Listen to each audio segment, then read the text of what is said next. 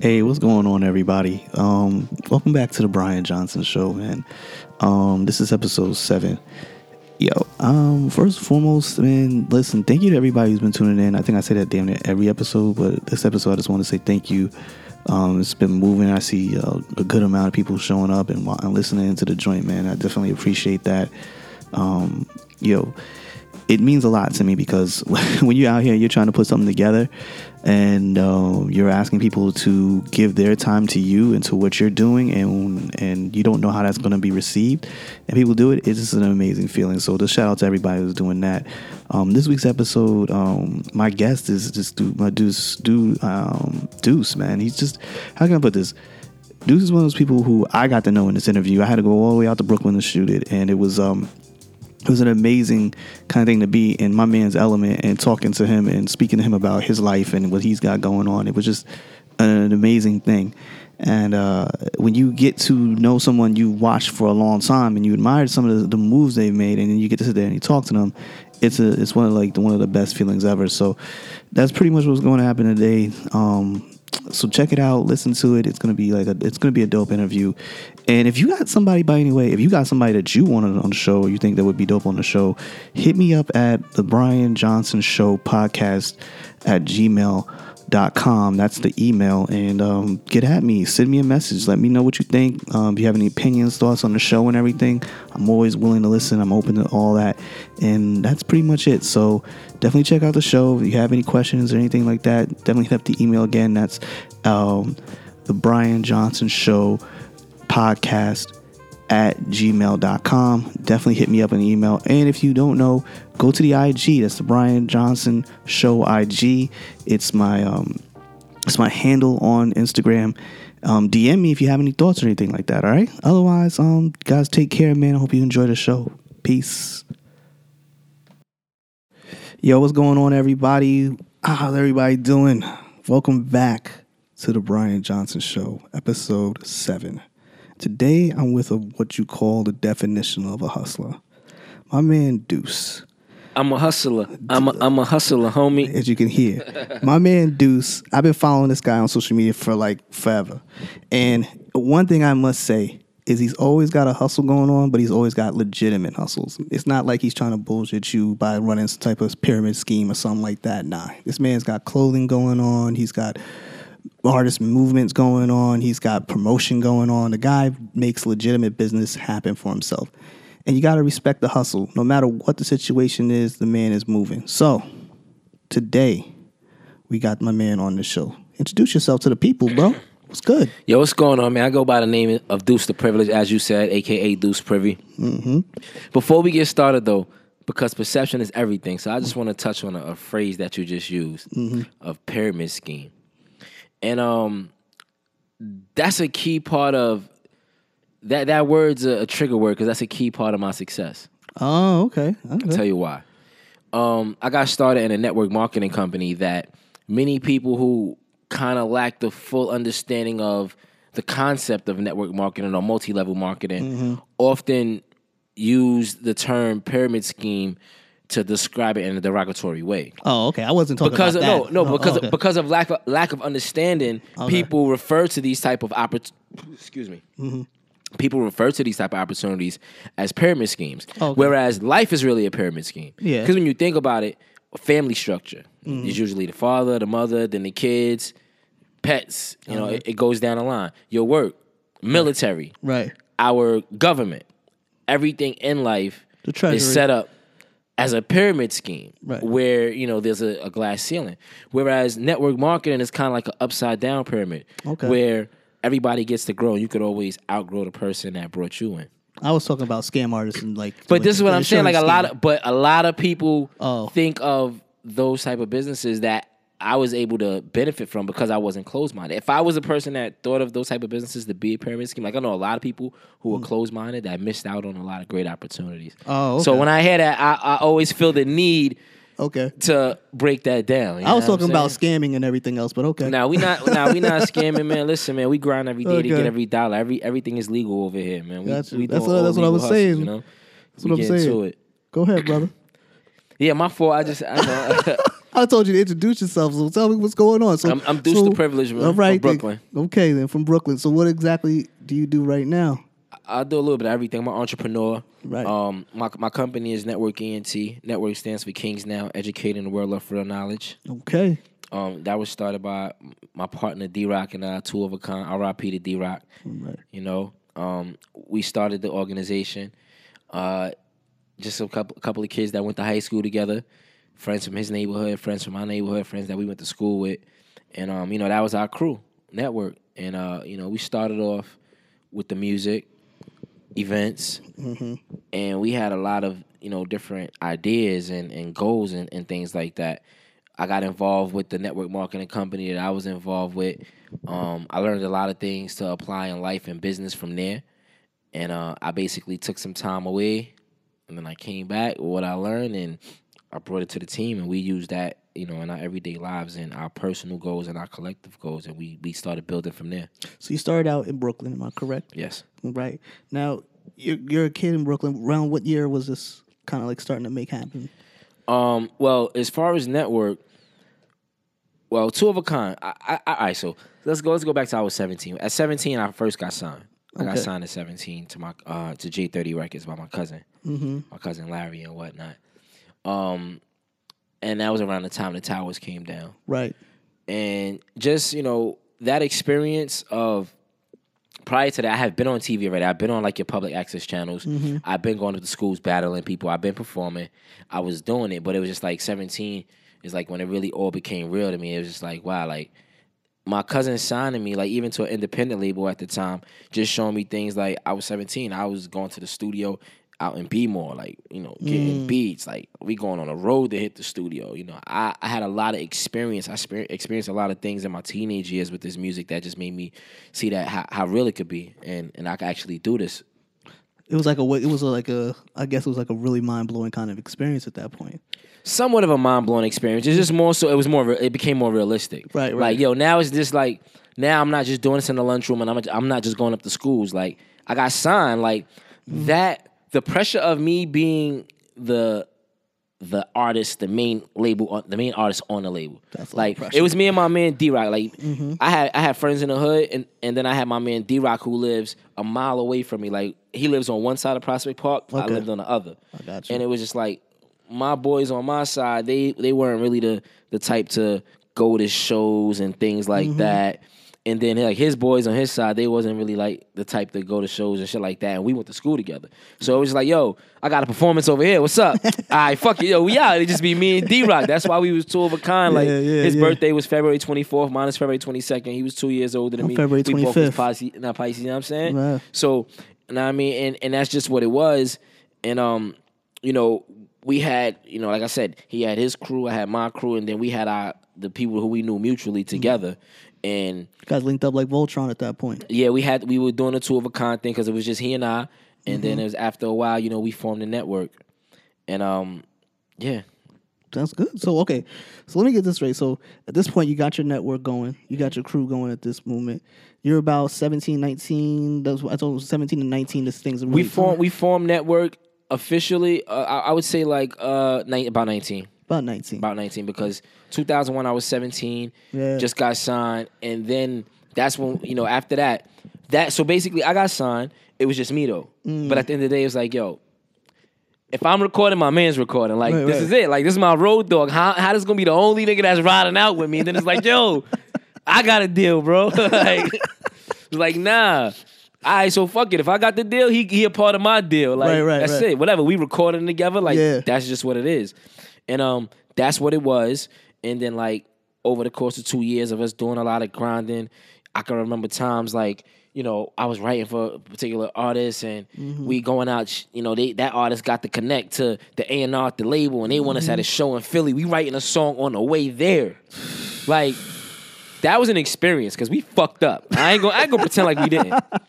But I think anybody in that kind of situation is gonna kind of fuck up, man. That's like a that's you getting thrust into a situation you have no experience. But it was just like we was just ready to go, like Okay. by any means. Yeah. It was like, yo, we got the call, like, yo, um, you remember you ever heard of TVT? It was Yeah. like TVT, Yeah. like those kind of labels back Mm-hmm. then. Like this is this is probably like I want to say maybe like 2005 five, six ish around that time, maybe. Things were hot, man. And- Things were hot back then. New York, in this area, because of what Dipset had done, things were bubbling a lot in this area at that point. So we were we got a chance to go out to Philly to perform for some labels and all of that. Right. So like it's, it's me, D Rock, um, I'm not gonna name the artist at the time, but uh and and and, and like an A&R. Right. The A&R was the driver. So it was just like we writing a song on the way, like real deal. That's that So right I'm, there. I'm writing my verse. Yeah. You know what I'm saying? D Rock and I are writing the hook together, and then I'm writing this other artist's verse. Right, right. So it's like we all gotta remember this whole song, but we confident, like fuck it, like we going to do this. I got the picture in my head right now. we Oh, shooting our shot, and you know that's like a three four hour drive depending Yeah. on how you drive. Yeah. Yo, we get there, we get on stage. I remember I had on the I had on my my iceberg um Scooby Doo Scooby Doo set. I had the blue hoodie with Uh-huh. the Scooby Doo with the br- his brown skin was the leather. It was leather. You know what I'm saying? It was Leather? iceberg. Yeah, Oh. the skin was leather. Scooby was leather. Right, right, And then right. it had it on the pockets too with the cuff and all of that. I was fresh. I was ready for Philly. Nah, for real. Uh-huh. So boom, we on stage. Hook, come on, hook, hook. it's time for the hook. We all got the hook. We rocking. Oh. Time for the verse. I got my verse. We rocking. My man D got his verse. We rocking. Third artist, not so much. Mm. Oh. It was bad. it was bad. It was bad. It was just bad. And um, but it was kind of dope because then we saw this other dude from Philly. I don't remember his name, Mm-hmm. but he he, yo, all right. So before I continue this story, Mm-hmm. My phone. Mm-hmm. Listen to this real quick. Out of nowhere, you didn't. I, you see me? I didn't touch my phone. Right, right, right, right. This is the theme song, the, the season one, episode one Right. of my web series Best Frenemies. Just came on in the middle of this conversation. I don't know why that just happened. That's ghost. crazy. that was crazy. That's a little. Wow. I never seen no shit like that Wow. before. You Wow. We you gotta sure talk you- about you that. Shouldn't have a that? That was crazy. I- and look, that was like that was Safari. Yeah, that's freaky. That wasn't even the YouTube app. That was crazy. That's a real freaky. Wow. bro. That's a little But weird. anyway, mm. so this dude, he performed. His vocals were playing though. Okay. And it was just like he was like just acting it out. But it was like because his vocals were playing, everybody in the spot heard it. So like people be condemning artists who rap over their vocals, but he he he was experienced and seasoned enough to know what level he needed the mic, so he could he didn't have to just lip sync, but he could still spit, but he's not over the track, and people could just watch him and Right. hear the track. And I was just like, oh. And then from there, I've learned, I, I've my experience has helped me learn um, when to be when, how how to use my vocals if mm-hmm. needed, mm-hmm. how to be able to perform without the vocals, Right. acapella over a beat or anything like that. So like now I'm you know experience has helped me learn how to perform in any setting under any type of circumstance. So from that point on, you had learned, you learned a valuable lesson about preparation for some for a gig. That's a fact. and you had learned that, and then you're moving, Preparation prevents poor performance. Exactly.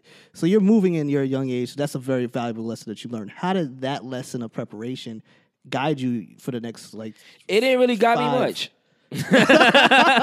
So it did. Nah. so so You you, know- didn't learn your lesson from that. nah, because at the end of the day, I was just so like I believed in myself so much. It was just like I knew that was a possible outcome, but it was Right. like fuck it, we're taking a chance. so you, you know took, so you're a chance taker at the end of the day. I understand yeah. that. I mean, listen, I'm shooting my shot. I'm either make it or I'm not, but I'll never make the shot I don't take. Exactly. You miss hundred percent. But ha- check this out. Had we not done that, yeah, I wouldn't have learned that one tip. I see. What Like, yo, there's a time and a way where you can perform with your lyrics and kill that shit. Because everybody loved his performance. Ah. Right, right, right. Like, hands down, he had the best performance. Like, he won the whole shit. Like, so I took notes. Mm. And and from that, it helped me with future performances. So that that's what I got from that. Good, You good, know, I was being funny with, you know, but that's what I got from I that. think in, I think there's a lesson, and I think you would agree with this. There's a lesson in everything that we do in life. that's a fact. and you if it's up to you the people who, pers- who who achieve anything in life are people who take the lesson they learn from their mistakes and learn how to Mm-hmm. When you learn from the lesson, you never lose. right now you're f- being that you're from brooklyn Mm-hmm. there's been a host of artists that have come out of brooklyn and you see yourself you see you and your crew you guys are moving forward and you're doing your thing what kind of artists did you kind of like run into that you were just like yo i used to be with, i used to be around this dude now he's moving over here like oh snap Um, Because one thing about you, I can always say, I go on your gram and you are always in the mix, and in the mix in yo, the funny way. thing is, I'll be here though. A lot of people say that. like they catch you in the mix. You know what it is? I, bro, I, I, I only go out when I feel it's necessary. let me let me tell you a story. Let me tell you a story. So I'm out on Dyckman Okay. years ago. My shout out to Dean, my man Art, great dude. Dean Art. Yeah, Yeah. yeah, This guy was my man. And I was like, yo, I was like, who's this guy Duce? He keeps popping up on my fucking gram, bro. He's like, yo, he's like, yo, that dude is one of the smartest dudes you'll ever have a conversation with. He's what you call a hustler. And I'm like, what? I'm like, oh, all right. So I followed back. You followed back. But it was amazing that um that somebody was that random was telling me about that about you in the streets. You know what I mean? It's not like somebody was Oh, shitting on your name. You know what I mean? He told me that on, on, that. on on the flip. And he was like, Yeah, yo, he's dope. Yo, he knows a lot of shit. He does a lot of shit. Like he's not a bullshitter. And that right there co-signed you for me because most people they don't do that for people. They be like, "Oh, he cool." You don't get no pickups unless you, you know, what I mean, you done some shit. What happened was, Mm. so from the point when I got, so boom, 17, 17 to 19, I'm, Mm-hmm. I'm dealing with the whole. Yeah, All right, so from 17, we get signed. I get signed, and by the time I'm 19, that situation goes nowhere. right. Basically, it dissolved. Whatever happened, happened. Shout out to my cousin because him believing in me gave me the push that I needed. Mm-hmm. So it got to the point to where I started recording in the studio at 14. From 14 to up until I turned 19 and booked my own first session. Right. I never pretty much had my my shit. Yeah. You know what I'm saying? You're coming I- into I never- adulthood at- 'cause 20, I, I- I, would, I would go to the studio with the older dudes and they'd be like, Yeah. that's fire, but I would never get the song. Yeah, we're gonna give it to you. I would never get it. Right, right. So then I just got to the point, it's like, you know what, I'm gonna book my own studio time. Mm-hmm. And from that point to this point where we are today, I just started doing everything for myself. Right. So I would pay somebody for something I didn't know how to do, I would pay, and I would just watch it be done. Mm-hmm. That's- and then I would learn and do it myself. That's the and Russell then Simmons other, thing right there. He over a that. course of time, me doing a whole lot of things and just being who I am with networking and, and, and meeting people, Mm-hmm. there are people who saw the things that I was doing that wanted it done for themselves. And Right. that's kind of where the business really started picking up, the business of network. The okay, so all right, so at this point, I would say like twenty, like twenty one to twenty five. You're learning how to move 21 to 20, I so um, because I'm, I'm doing. I'm put the reason why I I'm building started college in time- 2004. 2000, I, I'd start college 2004. Right. I'm telling. I'm building this this timeline because there's so much going on. I want to give people a good timeline. Um, 2004, I start college at the age of, uh, was that, 20. Okay. 2004, age of 20, I decided to go to college. Um, electrical engineering, installation, all of that good stuff. I, I've done electrical since I, I've been around computers since I was a kid. I went to high school for electrical installation. I did an internship. I worked with a company.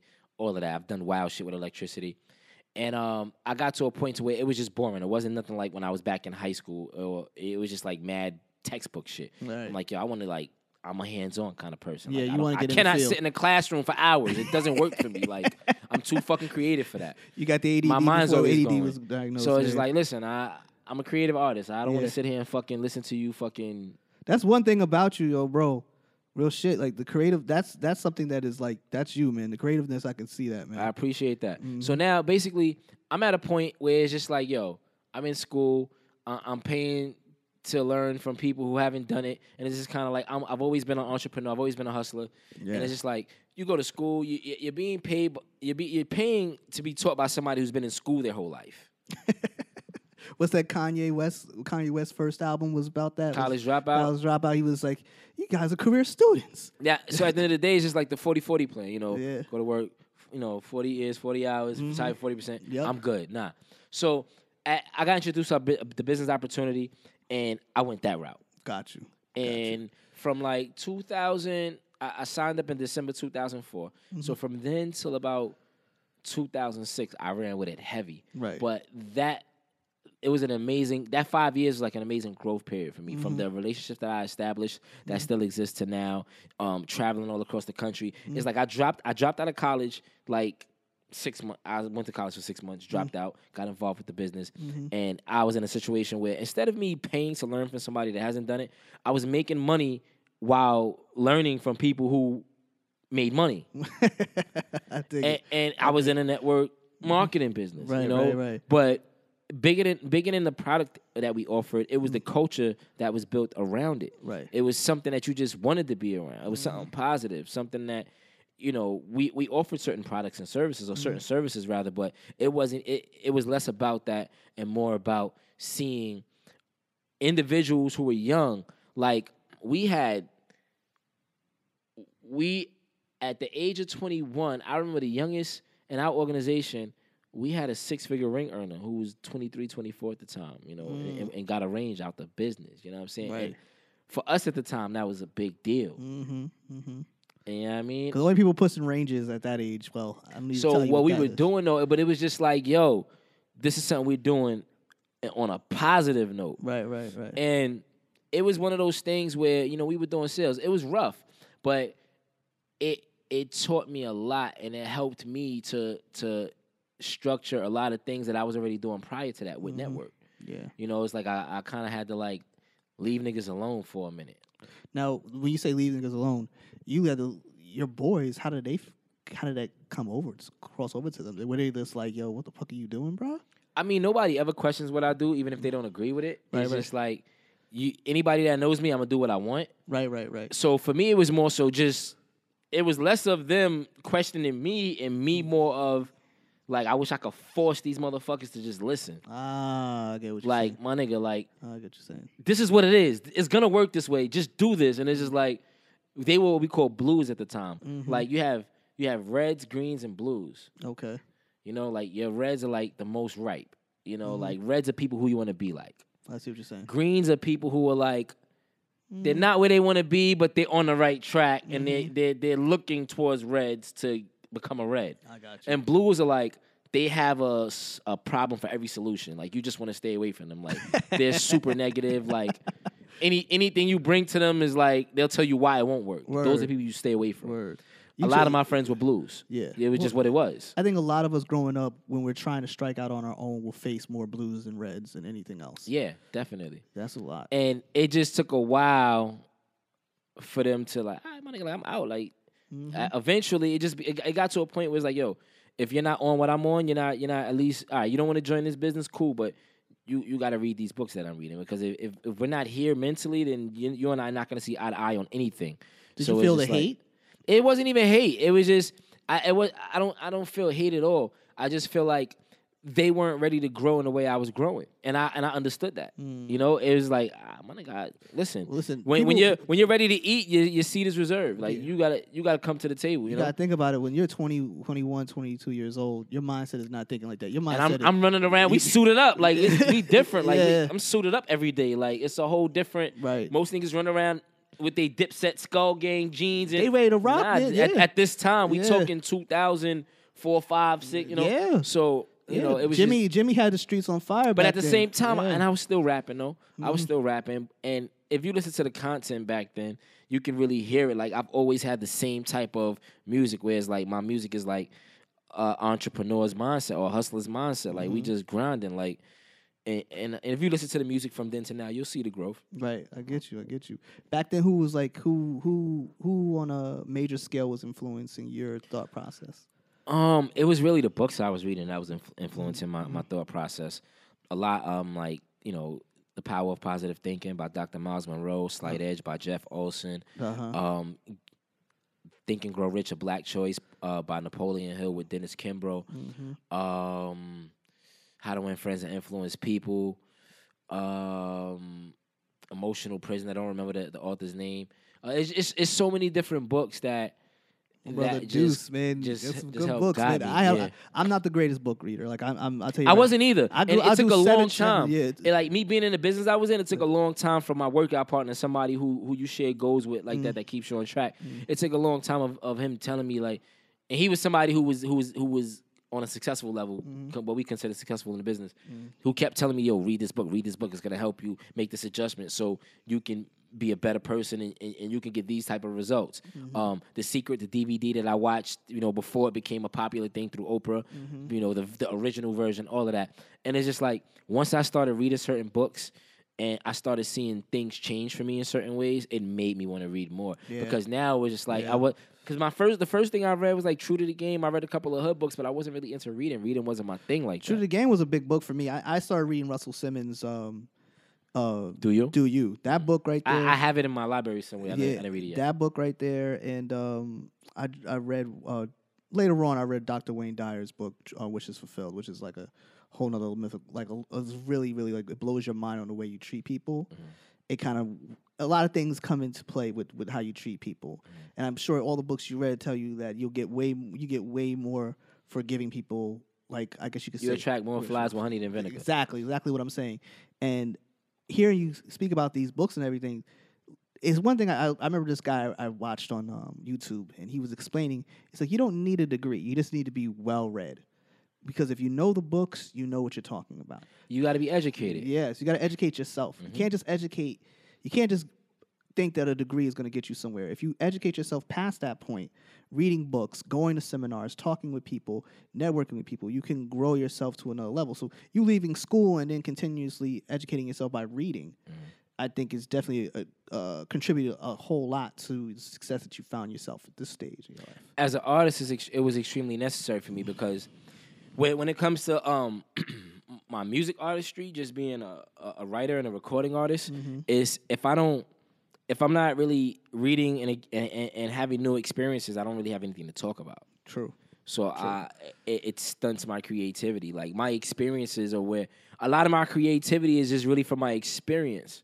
Yeah. So it's really recalling in, Yeah. in, in in a sense with with a lot of things, you know, things that I've probably experienced firsthand or or secondhand, you know, seeing it around me. what kind of things during that time were your creative outlets? Because you have your business and then you have your creative outlet. Well, the thing is, with with me with me being in that in that business environment, 2006 I performed in the MGM Grand with my man Mike Barber, who who runs a show called Mike Check Wednesday right now with DJ Spenfo. Fire. and um, Mike Barber was, excuse me. After that, he was uh, he, he he worked for Diddy. He was on the show. I want to work for Diddy. But um, you know, 2006, this this company that we were in, we had a convention in the MGM Grand, and the company had a talent show. Nice. And um, you know, I helped Mike write a song, and we performed it that, must like, have been, that must have been a hell of in, a. in the MGM Grand. You know, twenty thousand people. Like, so not many people can actually say they even did that much. And, and when you have when you're in an organization, like I said, it was all about the culture we built around us. So it was a little different because like now I'm making music for this particular culture. uh, So now when I'm making music and I'm talking about and I'm dropping certain jewels from certain books, it's not just going over the heads because these people are of like minds. mm, okay. So okay. now they can listen to some hip hop that directly relates to where their mind is right now. I see what you're saying. So when I'm talking about quotes from How to Win Friends and Influence People, when I'm talking about quotes from quotes from Awakening the Giant Within, you know, um, Ultimate Power, you know, from Anthony Robbins, when I'm when I'm reciting quotes from Jim Rohn, you know what I'm saying? Um, Sick. Jim know, Rohn, man. Wow. yeah, so like it there. when when when I'm saying and it's crazy, like if you go back right now and if you listen to I'm i I'm gonna get this to you. I, it might be online. I gotta double check. I might have pulled it by now. Okay. But Poetry in Motion Volume One Mm-hmm. was music that was written from like 2002 to 2004 Right. and dropped early 2005. Volume two and Young National are songs that were done during that time, and it's just like I want you to hear that music because then you'll get a better understanding Right. and a and, and better answers for the questions you're asking to really mm-hmm. see like you'll hear where it's like okay you can kind of tell when I started making that shift, Shift. more towards when I when I started reading more Right. and I and I started understanding things differently. It's an amazing thing. People always say, "Oh, you know, you know the old saying. They say you want to keep something from a nigga, keep put it in a book." Mm. But I I hate that term with a passion because I think that's just the most belittling term you can ever use. but it's people. accurate in a, in, in a huge sense. And the reason why it's, accurate, tough- it's tough to hear you say that, it- man. uh, you know why? You know why? And and Jay, um, Jada said it, but rea- truth hurts. The truth Mm. know. I know, and I'm I gonna keep it real with you. I know. Like it's true. I know. And the reason why it's true is because there are a lot of things that I know now, and and I do things a certain way now because of the things that I've read in a book. Prior to me being willing to open that book just for educational purposes, I I wouldn't I didn't know it. So it, it's a harsh reality, but this is it, and it's not just. It, it hurts because it says that you want to hide from a nigga, but that's really it's anybody. Right, right, right. But at the end of the day, like growing up, we weren't doing book clubs and shit Mm-hmm. Nah, like that. man. Not me and my friends. Nah, it's the first book club was the last thing on my mind. But in my twenties, book clubs, like in, in my twenties and my thirties, like I'm on my book club shit. yeah, Like right now, it, it- I don't have my whole library here, in, in my, my other spot. But like when I go to Barnes and Nobles, I might go for one book that somebody recommended, right. But I spend at least hundred dollars every time I go to Barnes and Nobles, That's minimum. dope. That's dope. Even if I don't read all the books right away, it catches my eye. Uh, Mm-hmm. I heard of it, I'm, I'm grabbing it. I got a couple. I, I do that too. You know, my, my girlfriend says all the time, like you spend all these money on these books, but you never read them. I'm like, babe, I'm gonna get to them. Just give me a second. Another thing that helps too is audiobooks. You know, if you're always on the road, you know, Yeah. there's apps now, Audible, there's apps where you can listen to the book. So it's true, man. It I, it might hurt, but listen, the truth hurts. It is what it is. I know it's Because it- uh, it's- all the information is there. There's so much like I'm not even gonna go there right now. I'm not gonna talk about let's, the let's, hypocrisy of religion, but let's, anyway, let's stick. Let's stick to the case here. but you know, it's it's important to read because when you when you read, you start to discover things because a lot of times we just go by what people tell us. exactly. But if we take the time to read ourselves, we would be like, oh no, this is bullshit. I listen. I'm listen. You're talking to a guy who subscribes heavily to YouTube University. Mm. I do. I do a lot of research on everything. I look at everything. So reading and going to going to Barnes and Nobles and spending the cash to get the books. I super agree with you. And although I do hate that that phrase, I understand where it came from. Mm-hmm. I understand where it came from. So now you're moving in to roughly around the time when when I started following you and we started that time that time frame which was a heavily I can honestly say New York was a heavily creative place at that point, especially uptown. All right, so what So time? we're what talking time? we're talking like 2000 we're talking 2005 2006 we're talking we're talking right we're going we're moving into 2007 to around 2010 All right, so we're looking like 2007. All right, so 2000. We we probably connected like more towards like nine. Twitter, Yeah. Twitter, Twitter, Twitter, yeah, Twitter area. yeah yeah So, 2007. Um, I'm um I'm a promoter, so it's just like, you know, throughout that time of me doing what I was doing with the organization, Mm-hmm. I'm I'm making music for people in the organization to understand. Um, now I'm 2006. I'm getting back into now. It's just like for two years I, I've been in the trenches and Mm-hmm. I'm kind of like starting to pull my peoples and I'm starting to get their minds to open. Mm-hmm. 2000, 2007 comes, we incorporate network. I got you We we Okay. Mm-hmm. we now it's just like I'm I'm learning all of this shit. I'm learning I'm learning so much. It's Right. like I have to start applying it. And it's like, yo, listen, let's get down and lay down. she got the fever going Yeah, it's get, it's get down and lay down. Like, Yeah. listen, my nigga, like, I don't got time to. That's you, a- you either on my time or you not, bro. You my me- nigga, but if you tell me not that feeling when you're right then and there is an incredible feeling when you got that feeling you got that itch going I, I can't explain it personally in so many words but it's just something you know when you know when you got it it's like yeah. yo B we got it fam I'm fuck what we doing over here That's We why today it. I was like, nah. Mm-hmm. tw- 12 is what it is. Fuck it. You know what I'm saying? Like, Yeah. nah, like when you you gotta move. Yeah, it's about yeah, it's about action. Why put off today? Why put off for tomorrow what you could do today? right right You know, so it's just like, yo, listen, if y'all not, like I said earlier, y'all not, Mm-hmm. you're not reading, y'all not. So now everybody getting on the same page. We incorporate the company. Mm-hmm. You know, we we get our articles of incorporation. We got all these different positions. We assign people their positions. We Right. we're learning every every Sunday. We got a meeting. We listening to the audios.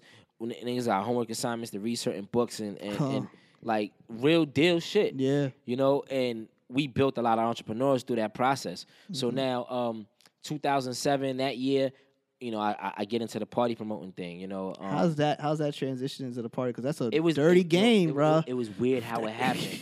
Yo, this dude reached out to me on MySpace, Mhm. and it wow was it we was took it to MySpace baby yeah, it was just weird because I don't know this dude, and we from Brooklyn.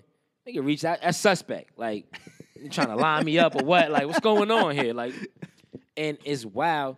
I'm not gonna get into names, and nothing like that, because I'm gonna tell a certain part of the story that I don't want to incriminate nobody. correct no problem But I'm brother. just like, I'm looking up, like, who is this? I start doing looking your through research. mutuals, You gotta do the research. and I see one mutual person. yeah So let's see what this nigga talking about. The nigga's like, yo, yo, you want to make some money promoting, da da da da. And son just told me, yo, I don't know this nigga. I have no reason to trust him, Right, right, right. but take a chance. Follow that instinct, boy. And um, I took a chance, Mm-hmm. And he linked me with somebody who happened to end up down the line being a, a relative of mine. Like Okay. Mm-hmm. I found out down the line, but he introduced me to somebody who was he was working with, who was a big promoter. Right, right. who happened to actually be my relative down the line. and out. but it was just like he put me on and she took me under the wing. And it was like now I'm a promoter. I'm in all the popping clubs. Yeah, time to move. I- yeah, I'm- and that's club. That's prime time. So I'm- that's that year. Those years are prime time. Two- clubs was a poppin'. 2007, that was what 11 years ago. So I'm I'm like 22 at the time, something like that. Yeah. So I'm like 22, 23. Um, I'm just living. I'm living a promoter's life. B bottles. Mm-hmm. It's just fun. Yeah. And then I have my first child. Oh. Woo. and it was just like a lot was going on. First child, then I got it. That's Mm. when I got my my real job, cable Right. job, lot going on, and now it's just like I'm back to the music. Mm-hmm. You know, put out a project. Like it's a lot going on at this point. That's a that's Like- you got to grow up fast, bro. Everything is moving at this point. Like Yeah. Mm-hmm. a lot going on.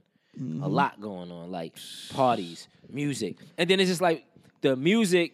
When I listen to that Poetry in Motion Volume Two, that that's that 2006 2007 era Mm-hmm. where it's like it's a play by play Right, of exactly what I was doing at that time, Man. and my music after that kind of became like a, a forecast. You know what I'm you. saying? So like everything else that I started rapping about, I was doing because I, I I learned about speaking things to, in, to, Into to existence, right? So it's just like I was rapping about the life that I wanted to live. But you were hungry, bro. Yeah. Uh, you hungry. That's something I, I always catch on to. You that you're always you're a very hungry dude. Like I, I'm ambitious. That song Wale put out about ambition definitely rings true for you, my G. Appreciate that. Mm-hmm. So 2007, like I said, we incorporated network. Mm-hmm. I'm I'm doing I'm throwing events. So much shit going on. I have a kid. I get my my uh, my first real job with benefits doing cable. Then 2008 rolls around. I build a studio. Mm-hmm. Right there. If you ever hear me say two doors, two doors and a microphone, and this opening right here, I put a door here, a door on one side, padded that little area, put the mic, hung the light, and then over there on that area was where I had like the board and everything. What? This was a this was a wall right here. This was a wall to separate the rest of the crib. So and that whole area was a studio. oh, And at that time, like that's some hustle and flow I, shit. I nurtured a lot of artists that that came through here, their first studio sessions, their first shows, their first radio interviews. So I'm gonna just fast forward. Um, so now I got the studio in the crib. Right. Um, I'm I'm I'm moving around. I'm networking. I'm doing shows. I'm getting out there. I threw one successful show where it was like comedy, singing, and rap. Um, That's the. I've always wanted to do that. That that sounds like an amazing. That was my wonderful- very first show that I threw in this in a spot in the city, Mm-hmm. um, with no help of my friends and nobody on the team. One person from the team showed up, Mm-hmm. and at that point, it was just like I felt like m- people on my team weren't taking things as serious as I as I was taking them. Um, for me, it was just like network was my everything, and everybody else had something else to fall back on. Right, right, At that right. point, I wasn't. I, I was moving away from the the business that I was doing, and I was focused on network now because I Mm-hmm. learned. I felt like I went there, I got what I needed, and now I'm bringing it back. Right. And I just, it got to the point where I got a kid now. You know, I'm, I'm working the cable thing, but this is my focal point. Right, Like, right. Mm-hmm. It's this network shit, and it just felt like the three of us weren't always. We could. It was hard for all of us to be on the same page at the same time. You know, Everybody You know? has their own idea and own own aspirations. It was just like when two of us would be thing. ready to like focus on straight network shit. The, one of us is Oh. off, like not really fully focused on this. We dealing with one of us is dealing with life, personal life. You know, Right, right, right. And it was just hard to get all three of us on the same page at the same time. Mm-hmm. And and then um I went through something similar with my boys. We were going to start a because we were into the car racing scene big time, and we were going to start a shop. We were really thinking about going to start a shop, but everybody had their own thing. Like one of my boys got his first six figure job, and then another one of my boys was like, "I got to go to school," and then he has a kid. Mm-hmm. So it kind of threw everything into a wrench. And then another one of my boys was like, "Yo, my mom's got cancer." Things are not going the way I need to go. I got to go out and do what I have to do for me to take care of my kids, take care of my speaking brothers. of which, you know, 2008, 2009, my partner D Rock's diagnosed with cancer. Now that slows things around. You know, he slows things down. He's going through what he's going through. yeah, That must So- have been heavy on you. I mean, that's your man, and uh, Yeah. he's going through that, and he's his life is changing, but that's got to affect you like mentally and physically a lot. yeah, wa- watching him go through that was definitely rough. But at the same time, we were in a in a in a, in a time period where we were going through personal development. You know, Mm-hmm. so like one thing he always before he passed, he always told people was that what got him through was like the personal development, reading the books and Mm-hmm. and everything that he gained from reading certain books and things like that. So he actually beat the cancer and he got killed. Like he got killed. He got shot. Wrong place, wrong time. You know, God bless him. God bless that Sleep man. in peace. But you know, before that happened, before he got, you know, before that happened, um, it got to the point where it was just like, all right, you know what? It was 2009, Mm. December, December 8th, my son was born. Second kid, Woo. 2009. And come Christmas, both my kids were sick, but my son had, uh, I can't remember the exact name. It's like kids pneumonia. I forget the exact name of it. But um, that's what it was. He was in ICU for like two weeks. I was out of work. I was out of vacay time. This, that, and the next. So long story short, I'm out of no no holiday time, no vacay time. I'm out of work for two weeks. And at this time, 2009, around this time, going into 2010, the only thing I was doing was working a cable job. That was like one of the very few times in my life where I only had one stream of income. Mm. And that's when I realized like I was in a fucked up situation. At that point, like, I'm guessing at that point you were just like you were just you had a moment of clarity at that point, like, yo, I gotta make some changes. Yeah, I mean, yeah, it was just like it was like a yeah, a rude awakening because it was like now I I have to get to it. So like right around that time, bef- right like that December before going into 2010, um, you know, I started this this wave called Generation X because that's just our generation, like Right. Generation X, and you know that New Year's Eve, while my New Year's Eve 2009, um, I had left the hospital and I went to do a radio interview. And the people I went to do the I I went to go chill on their radio show. They were doing blog talk, so it was like through the phone, and people were like calling in, listening through the phone. Mm. And I was like, "Yo, this shit's pretty dope." so we'll start turning in, boy. so now it's just like, all right, yo, you're too smart and resourceful Mm-hmm. to be fucked up right now because I'm out of work, no income, right, right, right. two kids, son sick, Mm-hmm. bruh. Up Shit's Creek, no paddle. So wait, wait. I have a question. Now, the sons, both your sons have the same mother. My son and my daughter. My so- daughter's the oldest. Daughter's the oldest. Yeah, okay. same mother. Daughter, okay. So wait. Oh man. So I know that had to be rough. B. Bruh. Ugh, yo, the looks, the words that must have been coming out. My God, my. It was just, it was just, it was crazy. So then, January 6th, I launched GX Radio. January 6th, 2010. all right. Start with one show, Motivational Mondays. Got it. um, the conversation changes because now um, I'm not having conversations as Duce, Duce the Privileged the artist, Right. Duce the Privileged radio host. you know what I'm saying? So now, if y'all, if you guys could see the look on this man's face when he says it, he just like Duce the privilege, the the radio host guys. Yeah. nah, Okay. but it put me in a position of leverage Yes. because it. As an artist, people just have this stigma. It's like, oh my God, is another one of those? What do you want from me? They always think you want something. But now, Mm-hmm. me being a radio host, being being a person of media, I have something you want. Exactly. And that's where it started. So six months in, I created a company called GX Media Mm-hmm. and launched a website, which basically was like MySpace, Twitter, Facebook, YouTube, Instagram, everything merged in one. It was a platform for all different types of artistry, from photographers to to to uh, DJs, singers, rappers, pretty much everything. Like the site was the shit. Like don't let me tell it. But, you know, started with the site GX Media and to me, GX Media GX Media was everything that network was initially set out to be. All right. All right. It- I, I just I was like, fuck it. I'm gonna do it on my own. And I mm-hmm. told my niggas like, yo, when y'all niggas ready to all be on the same page together, y'all got a seat at the table. But I gotta go do this. Y'all, we the three of us got this together, and we we not getting this right. I don't got nothing. Right now, I'm up shit's creek without a paddle. I got to do something. That's what, So and, and that, GX that's, a lot of people have to do that, man. That's what you have GX to do. Media. Yeah. And then me and my guys, we never stopped building and talking. Like even when I was creating what I was creating, sitting with my niggas, it was Mm-hmm. just that niggas just wasn't focused on what I was focused on. I think So D Rock and Al were around the whole the whole time. Right. So then it got to a point where D Rock was on his camera grind. He was Okay. he started he was filming shit. uh, Camera going to parties doing that. That was his hustle. That was one of his hustles at the time. right. So then it was like, ah, yo, listen, D. Boom. You know, I launched the site. We gon' I'm gonna do it. I'm gonna do. it. I'm gonna launch it. I'm gonna do a launch show.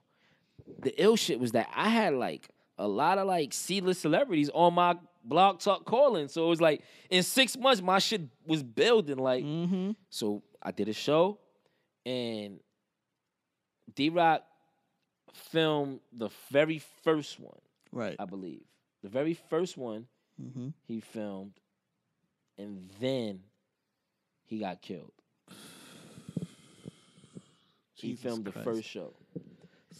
And Just when you had your motion going, that was the mojo Yeah. was going. it was like everything was coming back together. Yeah, man. And that just kind of like the whole situation behind that Mm-hmm. created a lot of division Okay. amongst the whole network and the subsidiary teams Mm-hmm. and groups within that network. And uh they changed a lot of relationships with a lot of people. I think that would change a lot. I mean, the fact that you just lost lost somebody that was meant a lot to you, number one, but meant a lot to a lot of people as well. Yeah, and it was just a lot of extra stuff surrounded around it, and it was just like, I can't fuck with you because you fuck with them, and Mhm. It divides you know, the team at that yeah, point. And, and and a lot of that started happening, but you know, the core still remained. The core still remained, and you know, I just continued building GX Media. Started off doing shows here and there, Mm-hmm. couple month every couple months, and then before you know it, I was doing shows weekly, couple of shows a week. Fast forward. Did that help you go through? Was it therapeutic for you while you were going through that morning stage? I didn't really mourn much Mm-hmm. because like I just felt like it was more so about keeping it. My mind state, I deal with things differently Okay. from a, Okay. a, a lot of people. Like my mom's just passed January first, and I I still like I'm Mm. My on hearing. bro. Thank know you, that, thank you. I'm I'm on hearing it in, in in different ways. Like me with D Rock, it was just more so for me. I just felt more burdened Okay. to keep this shit going. In his name. Yeah, and so it was just like the universe works in mysterious ways. So let's. I'm gonna get to how I went instead of mourning. I just decided to build Mm-hmm. Got you. instead of mourn. I got you. I got build in his name. You know what I'm saying? Right. So like, boom, GX Media is building. Mm-hmm. And fast forward from 2010 to 2012, like I've done like I I, I put together different types of shows. Mm-hmm. I, I was like I did an all female show, certain Mm-hmm. Hot 97 DJ, da da da da, like the works, bro. Like Mm-hmm. calling in like everybody I know in the industry, like really making shit happen. And then 2012 came. you. Yeah, we were supposed to. The world was supposed to end. 2000, 2011, I got laid off. Okay. So now, boom. I know the feeling. I was unemployed too, So bro. look, so, and, look, and so crash already 2010, 2010, Yeah. I spent like three thousand dollars building this ultimate website. Uh-huh. Mm-hmm. Shit's moving now. You know, I got the site, so I constantly have a, a flow of artists, DJs, X, Y, Z. So now I'm providing different services, all these different media And you're services, building relationships on connecting the supply. Right. The man Mm-hmm. building a fucking crazy, some shit that was never heard of that nigga said couldn't be done Right. and it's super dope. And doing that while all the social media stuff is growing. So boom, fast forward 2012, I do a birthday party Okay. and I do it at this spot called One in One Mm-hmm. on First Avenue and First Street in Manhattan, Lower East Side. I booked Torch from Triple C's Maybach Music, I remember this guy. I remember this guy. Yes. 2012. Yes. I, he was uh, moving out here in these streets at that time. I I had uh every internet radio station. I had the most popping personality from each of the internet radio stations that I that were on my radar popping at that time. I think I think who connected me a, a part of it was, was uh, Winter Star Dames. Winter Winter Song Win, Win Songbird mm-hmm. is the one who got me that venue because I went to an event she did at that venue. Okay, okay. And Now that tracks because I remember I remember going to events for her stuff too. I remember doing so that. that's how I got the venue. Okay. And that show, it was so packed that it was like this. It, it was stairs to come down into the venue. The, there were people on the stairs. Like mm. this shit was. It was ridiculous. And at that time, I was I was I was grinding hard. So I had representatives from that was connected to different label, everything. Like when I show you the flyer, you'll understand the magnitude of that event, Right. and you'll understand what why what happened next happened. Okay. But everybody who was anybody that was attached to anything, any type of label, was in that building that night. Nice. And Mo- Marcus Banks, Okay. this was um, I was working with Marcus Banks. Like this was when Marcus Banks met. That's how that met torching him. You know what I'm saying? Marcus Banks. I remember Marcus Banks because my man Bill the Billionaire used to do business with him, Mm-hmm. and they all it was it was like it was a collective of people because at that time there was so many people doing so many things at that time. Mm-hmm. 2012 was a year of the high level of collection of artists, entertainers, just name it that you could find it, comedians, Mm-hmm. you name it, everybody was in there.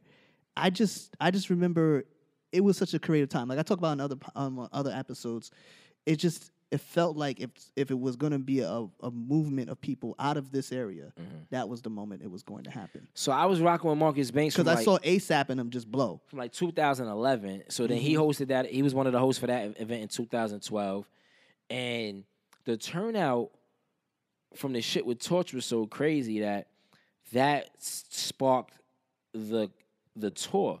Yeah, That was a and the tour was a showcase concert series that I did. So from there, I looked at my man Birch from Pow TV who helped me secure a Torch. I was like, yo, nigga, we gonna book Fred.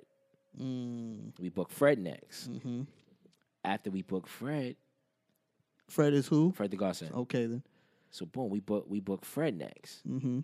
Then so the following month, we let me see, that was February. March, yeah, we booked Fred. Um Fred was just just was he? He was just starting to bubble. At Nah, that he was that he was he was prime. He was that was prime time Fred. That that was he was he was getting a lot of shows back then and he was still like real relevant. Big chain Fred. He was Yeah, still yeah. Big chain Fred. Okay, he was okay, I remember Big that. Jesus I remember this at I that remember- time. I remember this. Um then I wanted to there, there's a story that I, I don't I don't want to come off the timeline, but there's a story Mm-hmm. of how I ended up meeting Jada. Okay. And I ended up I'll, I'll get into that story another time maybe. Yes. But long story short, I was trying to bring Jada and Beans out. Ooh-wee. Beans Beans hadn't been in New York, and Ooh-wee. prior to that, he had he had the beef with Hove. Mm-hmm. So I was working on bringing. I wanted to, and they and, and they hadn't done anything since their beef. This Yeah. is before they did anything together.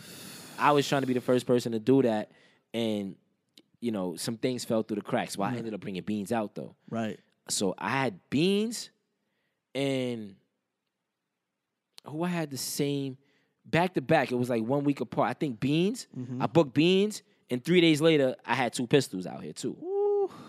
So it's So, like so now we just it went Torch, Fred the Godson, Beanie Siegel, two pistols, two pistols. He had a song with T Pain. She got it. She got it. That was Yeah. his song, but you're probably more familiar with T Pain on it. Mm-hmm. So now it's like we're moving. Um, Your name is beginning to move around. this is all 2012 still. right. Right. So in between that, I'm still doing shows where I'm not booking headliners, just shows, just letting niggas come rock. Right. Right. Right. So now it's just like every two weeks I got a show. That that one that two of my biggest shows were in the same week. When I did that shit back to back, it was a different level of confidence. Did you feel like your artistry was being forgot about? I was performing at every show. oh, you were performing at I, every show. Okay. I was the headliner. Me, me and whoever, whatever artist I had booked. Oh, okay. I thought you were like at this point you were becoming Duce behind the scenes. Oh nah, nah. I've always was behind the scenes, but I've Mm-hmm. I've always. Last year was probably the only year where I kind of just played the cut for like Okay, a minute. okay, And I was doing my acting shit. So now I'm performing, I'm closing, I'm on a flyer, front and center. Yo, it's, it's Mm. me and Beans on the flyer. it's me and Torch, me and Fire. Fred. And and, and, So and, fire, and if your bag and if your bag was right, you got your picture on the flyer too. Right, right. Because it's a business at the end Because of the day. Because at the end of the day, this was before I was. I'm not gonna say and be like, yo, I'm the first to do everything, but Mm-hmm. nobody was really booking headliners at that time. I kind of was one of the first Right. curators to do that. Got you. Got And you. Me, every time, every anytime I, I started doing something and it became a fad, I switched it up and did something different. To keep So, things fresh, I yeah. guess. Yeah. So like during that time, you know, we got the song with two pistols. Mm-hmm. Um, you know, an artist hit me up. You know, so we booked two pistols for a show. Mm-hmm. Um, one of the artists paid to be in the show. He wanted to do a song with two pistols, so he paid. He paid me to get the feature done. Got the feature done. I happened to go to the stu. I happened to be in the studio the day they're doing the song. Right. I just happened to feel like this song would sound better with me on it. Oh. and and I did the song. And I, I'm Oh. gonna keep it a band though. Yeah. Yo, yo, Rels, it is what it is, bro. Mm. So, nigga, J Rels, right? He, it was J Rels featuring two pistols. Yeah. Yeah. So they're doing a song, and just me, I be in my zone. So mm-hmm. I'm just writing a verse. Period. Like You're just being creative on the side. That's that happens everywhere, I man. did. I so I spit the verse. Oh. But I spit the verse. baby, it's not your track. How could how they let you in the booth and it wasn't even your track? I mean, I, I set up the track. I set up the the performance. I Right. set up the studio. It might as well been my track. but Wait, wait, oh, wait. Okay. he told me he didn't like my verse. Pistols told you to. No, no, oh, no, no, no. Rel. Rel's told J. Rel. Okay. Okay. He I, and I respect it. right. Right. Right. But the funny thing is, everybody that seen the video told me I had the best verse. Oh wow. But it's cool. The Everybody song was constructed for three verses. The song was only constructed for two verses. I don't know how it was constructed. I just know how it came out. It, Keep it came out with, it came out with me having the best verse. But but and it, and that was on World Star and all. That was a good look. Like we was in the Ghost and all of that. Like it was Uh-huh. dope. But the point of me telling that part was that led to, you know, at the time J. Rels was signed to his man. He was signed to. They had the bag. You know, I was at this. I still had my promoter connects. Like I had a, I had a lot of celebrity. Mm-hmm. Like back in back in these times, like on this was before Instagram was really janking. I mm-hmm. got on Instagram in 2012, Right. but like from like 2009 to 11, like I had Diddy following me. I had like a mm-hmm. lot of Mm-hmm. people, like celebrities following me. So I was Moving. so I was I was plugging in. So Right. now it's like boom, these niggas want to open up for French at, at the pool party. Yeah. I fuck with the promoters in Miami. So- I Right, that's from New York. I'm like, all right, boom, we line it up. Now I'm opening and performing for French at the pool party too. I got a check. I got a flight. So now I'm in Miami, like all paid expense. Word, word. You living that life at that at that on point. some rap shit. You're moving like at that so point. we you're come moving, back. You're moving like a we come Diddy. back. I do some more shows with Torch. Yeah. Joel Ortiz is on tour with Slaughterhouse, but we like, yo, let's get Joel. My man is like, yo, he on tour. I'm like, fuck it, let's see if we can make it happen. Right. Niggas made it happen. That's when I first met Shampoo. Mm-hmm. Shampoo, my man booked Shampoo to host that show. Right. So for that stop on the tour, it was just crazy. Like, and it just kept building from there. That year, I produced 20 shows in nine months.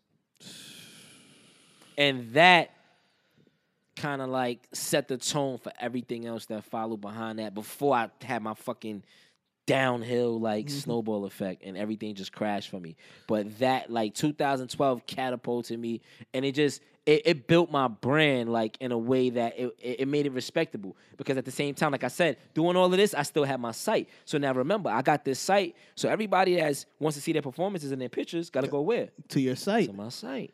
So now I'm getting more members, mm. more clients, more business. So your site is moving. This is around the same time World Star 2012. World Star begins to blow at this point, right? World Star is already up. Oh, right, that's right. So okay, just to give some context. So at that point, that year is an amazing year for you. Yeah, 2012, So it was an amazing year. So then 2013, 14 come around. And 15, you know, 16, so on and so forth, for everything else. But in that time frame, after 2012, where did you think your your business was gonna go? I always had a vision um, for it to be where it is, but just with more money. Of course. Of course. Who, I mean, but um, I, think- always, I always wanted my, my my business, my company network, to be a company that wasn't only just kings now educating the world of real knowledge, Right. but so to sick. also connect the supply with the demand. So with me having the networking capabilities that I have, I always wanted my company to be like me and be a person where if you're talented but you don't have the means or the the the mouthpiece Mm-hmm. um to facilitate deals for yourself, Yes. we're here to do that. Okay. To connect the supply with the demand. So we want to create opportunities I got you. by highlighting your talents and capabilities I see what you're saying. and connecting them with people that need that. But that's see, that's a And that's why I built the site the way I built Yeah. it. So now when you come on the site and all right, you need a DJ, I right, go to ne- go to gxmedia.com dot com- dot biz. I gotta get my man Pinnacle on there. My man DJ Pinnacle on there. Well, we don't have that anymore. We Mm. moved on from that. So 2013, 2014, I, I move on to bigger and better things. Now I'm doing SOBs. That's big venue, man. Yeah, I'm doing SOBs. I'm like, my site is like the shit. Mm-hmm. You know what I'm saying? Doing big things, and somebody got my shit hacked. And it was a downhill spiral from there. I went into like a deep, dark hole from there. It was like Murphy's Law. From there, everything that could go wrong went wrong. Mm. And that site cost me like three thousand a bill that I spent when I was working, like two thousand five to three thousand. I was working. Yeah. At this time, I'm just working off the hustle Yeah, yeah, yeah. with the two kids and like with real life and rent and all this other Mm-hmm. shit. that shit is not a joke, man. Because when that sits on your neck, it sits on your neck. Yeah, man. And it was just a downhill thing from Yeah. there. I, I try to revive it, bring Mhm. it back, da da da da. But what I realized from like 2014 to like 2000, from 2013 to like 2015, I realized like, yo, you know what? Everything happens for a reason. I tried to re rebrand and rebuild this GX Media thing. A lot of people, it, it got to a point where people knew me more for what I did with media than what I did with music because of the business. But that's what I was saying. Because Eventually. I knew you as I knew you as somebody who Because I wasn't promoting that. Was it wasn't prof- bringing me money. Right. I looked at you as being a. prof- I looked. At, I knew you. I knew you were an artist. That that I never never questioned. Mm. I just knew you as master networker, master hustler, and he always has something going on, and it's legit. Mm-hmm. So that's why I looked at you like, you know, when I come to you about when I come to you to do a podcast, I'm like, yo, I gotta get this guy on there because I know who you are, mm-hmm. And I know and I respect what you've done. So I I, don't appreciate that. So when I when I go when I come to you about this, I'm like, yo. He's got a real story. He's got a book to write. He just needs to write it. Appreciate that. You know what I mean? So now we um we get to the point to where shit's going downhill. And 2015, it's like, all right, I've I've I've tried to I've created other websites and it's just not clicking. And I was like, yo, for a long time I was just telling myself like, I just gotta just keep everything under the brand network because there's always for me it was just like Banana Republic and Gap, like it's all the same shit, just Yeah. different names. Yeah. They're just changing the name just put me in a different space to where Mm-hmm. network you wasn't you may not be sure what that is. You hear GX Media, you does media, so it Mm-hmm. just. But it was like, yo, you know what? Now it's just time to keep everything under the same brand, and I just felt like that's why I I had the trouble that I had like reestablishing the brand, that brand itself, and it was like, yo, we just gonna do the same thing, just keep a network, and um, that's what I decided to do. 2012, it was around the time I got my first check for acting Wow. from um Sharp ENT Uh-huh. on on um on Discovery Channel. I see the I see the uh the like the the the product that you're putting together that you've put out so far. I see that you have a, a, a crew going on, and I see a lot of stuff going on. I know there's a what's the what's the what's the series that's on that was on YouTube that was from Brooklyn. Money and Violence. Yeah, and I saw how that that opened up doors for people because people didn't. What they did was unexpected, and I know for you, being that you, that you're you're a watcher like myself. You mm. watch and see, and you study and you mm-hmm. learn. I know for you, seeing that had to be like a bit of a like, oh, I was in Money and Violence. you. I, what do you mean you were? I never Yeah. saw. I never watched too many episodes. I only Yeah, watched maybe two I- I was- I was so in Money forgive and me. So That's all good. That's all good. It's cool. for that. But this is what I'm saying. Like 2012, my first acting check, and it was like, oh, and that happened by accident. Mm-hmm. Mm-hmm. It was crazy. Like that's a whole. Everything's a, a long story, but Uh-huh. I just happened to be online, Right. and this chick happened to be like, yo, anybody wanna uh anybody wanna use a Jaguar for the day? Huh? I was like, wait, what? Hit up, yo, what's up? She's like, listen, I gotta go do this acting thing. yeah. It's not gonna be anywhere to park. I'm like, and, and she's a she was a white girl. Mm-hmm. I'm like, you don't know me, and you just gonna give me your Jaguar for the day? You only know me through Twitter? Wait, what? and I'm like, yo, matter of fact, fuck the Jag. What's up with this acting shit? Word, like, word, what's word. up? What's up with that? Go down there. They put me in a show. It was for Discovery Channel. Mm-hmm. Got a check, and and and just from there, everything just kept building, building, building. Um, 2015, I realized I need to just keep everything network. The merch starts to pick up. Yeah, I want to talk to you about that. I, st- I, I start I start fading away from the shows because I felt like everybody start. I, I did I had a whole period where I was I started doing the FemC the new Fem season NYC all female I, shows. remember, I think I remember this. I was too. doing all female shows. Yeah, I, like I said, every time I felt like somebody was starting to do what I was doing, I mm-hmm. found a different way to do it. And then after a while, I just kind of fell back from the shows, Right, right. I remember there was. and I a- started fucking with the comedy shows and the clothing.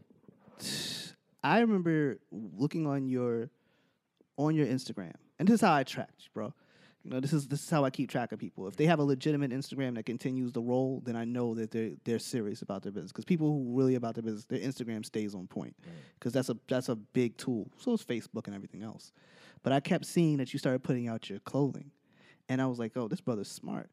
He continues to he continues to grow his brand, but he's also attaching merch. He's taking it to the level of a YouTuber and bringing in merch, and that was a smart move because not many people do that. It was the easiest way to monetize Mhm. what I was doing and, and to monetize the brand outside of just doing events. Right. and it was also a way to promote the company. So like the thing is, I always had T-shirts with like the logo, Mm-hmm. and then like I said, I, I do a lot, so people often want to pay me to because they don't want to do it, and Yeah. they don't know or they don't know how, Yeah. and they so they pay you to do it. You become a consultant at so this point.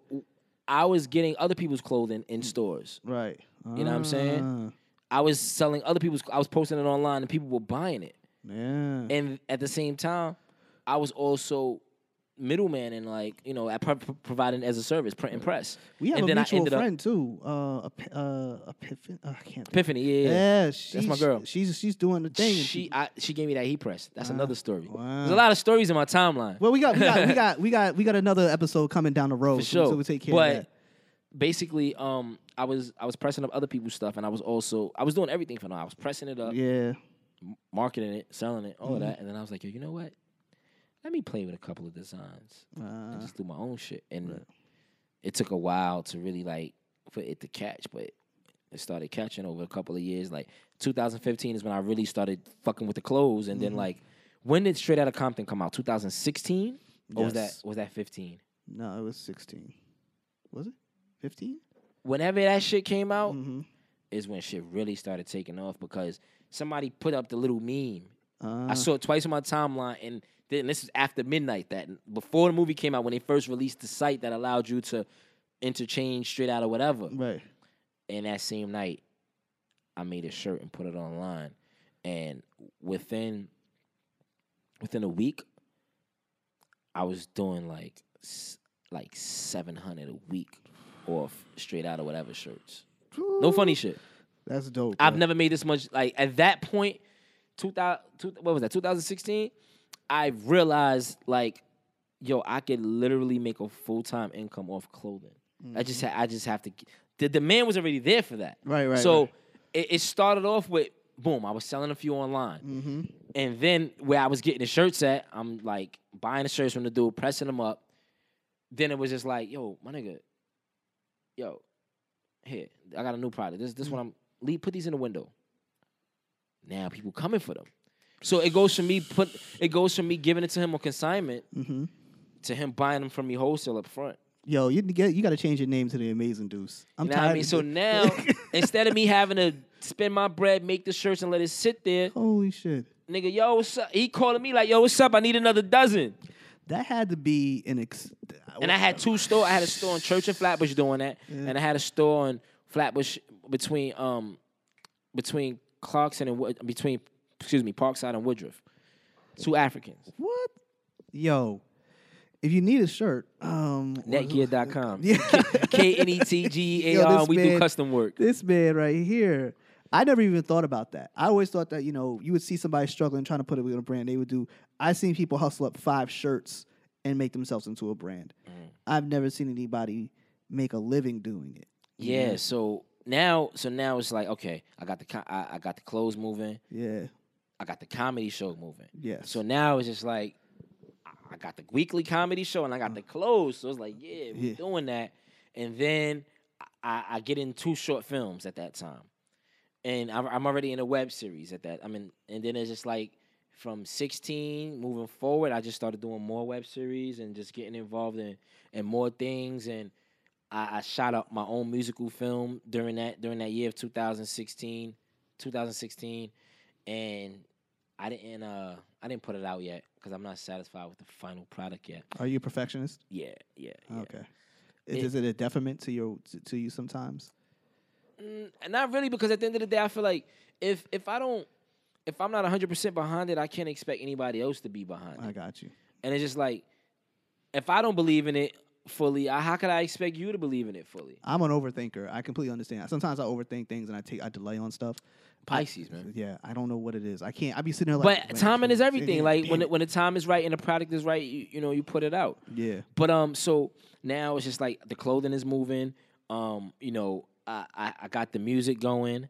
I create. I, I do the musical film. Um, you know, we're doing events, and then it's just like a chain of events start happening. You know what? That straight out of Compton thing was 2015. mm-hmm. It was 2015, the summer of 2015, and because 2016 was when I I had my situation, and life was a lot different for me. that it was it was definitely a different summer. So you become okay. So you've had you had three kids. Am I correct? Two- two kids. Two, two kids. Two kids. 07 and 09. Oh nine, seven oh nine. So you got two kids. You you've made yourself. You developed all this, and how how are you? How is that being a father, all the way up until this point?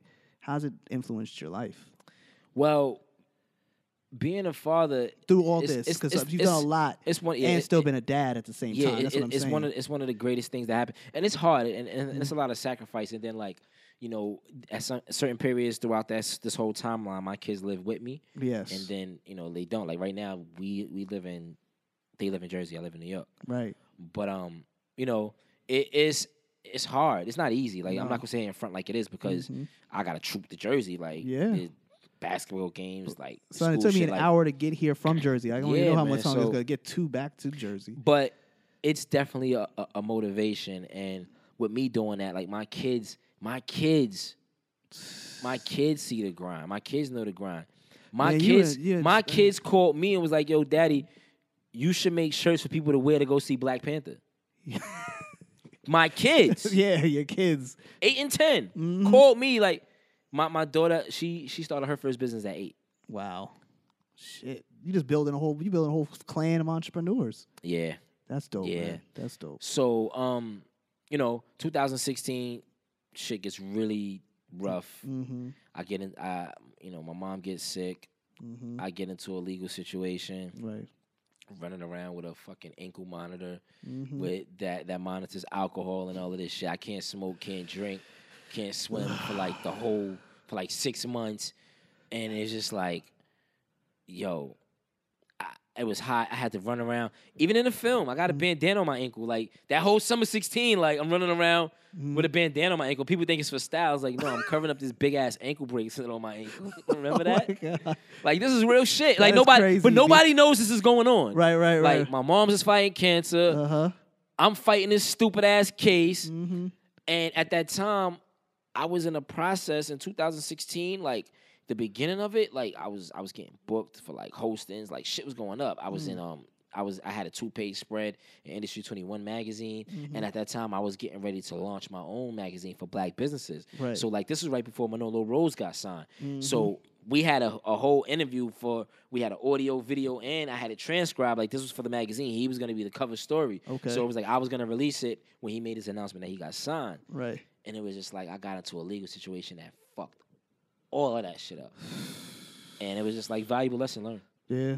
And it was just like that shit was rough, Mm-hmm.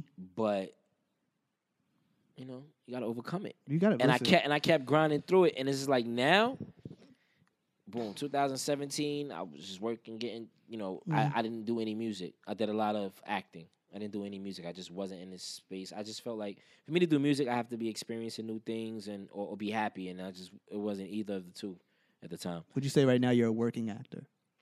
Yeah, I'm, I mean, I'm doing a lot of work. Like today, I got a meeting for something. I'm supposed to be some Yeah. acting thing, like that I'm about to do. Like it, this acting shit's gonna like. I already know that it's gonna be big for me, I got you. and I already know that it's gonna be big for me. And I'm not gonna um. I'm not gonna say I'm not gonna, but I don't want to pursue it. Like I don't want to go to acting class. I don't want to do all of that shit. I just want to like grind it out and get mm-hmm. discovered.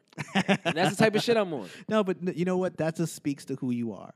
You are you are a risk taker who will do what it takes to get what you need to get done. And I think it's working because I'm getting called for like mad shit. Like, yo, we want you. Can you do this? Well, can you do that? You have the look and you have the voice. You know what I'm saying? If you were just a regular dude with just like a mind, like I said before in other podcasts, if you just, hey, what's up, man? Blah blah blah. Mm. You can't. It's not a light switch. It's either in you or not in you.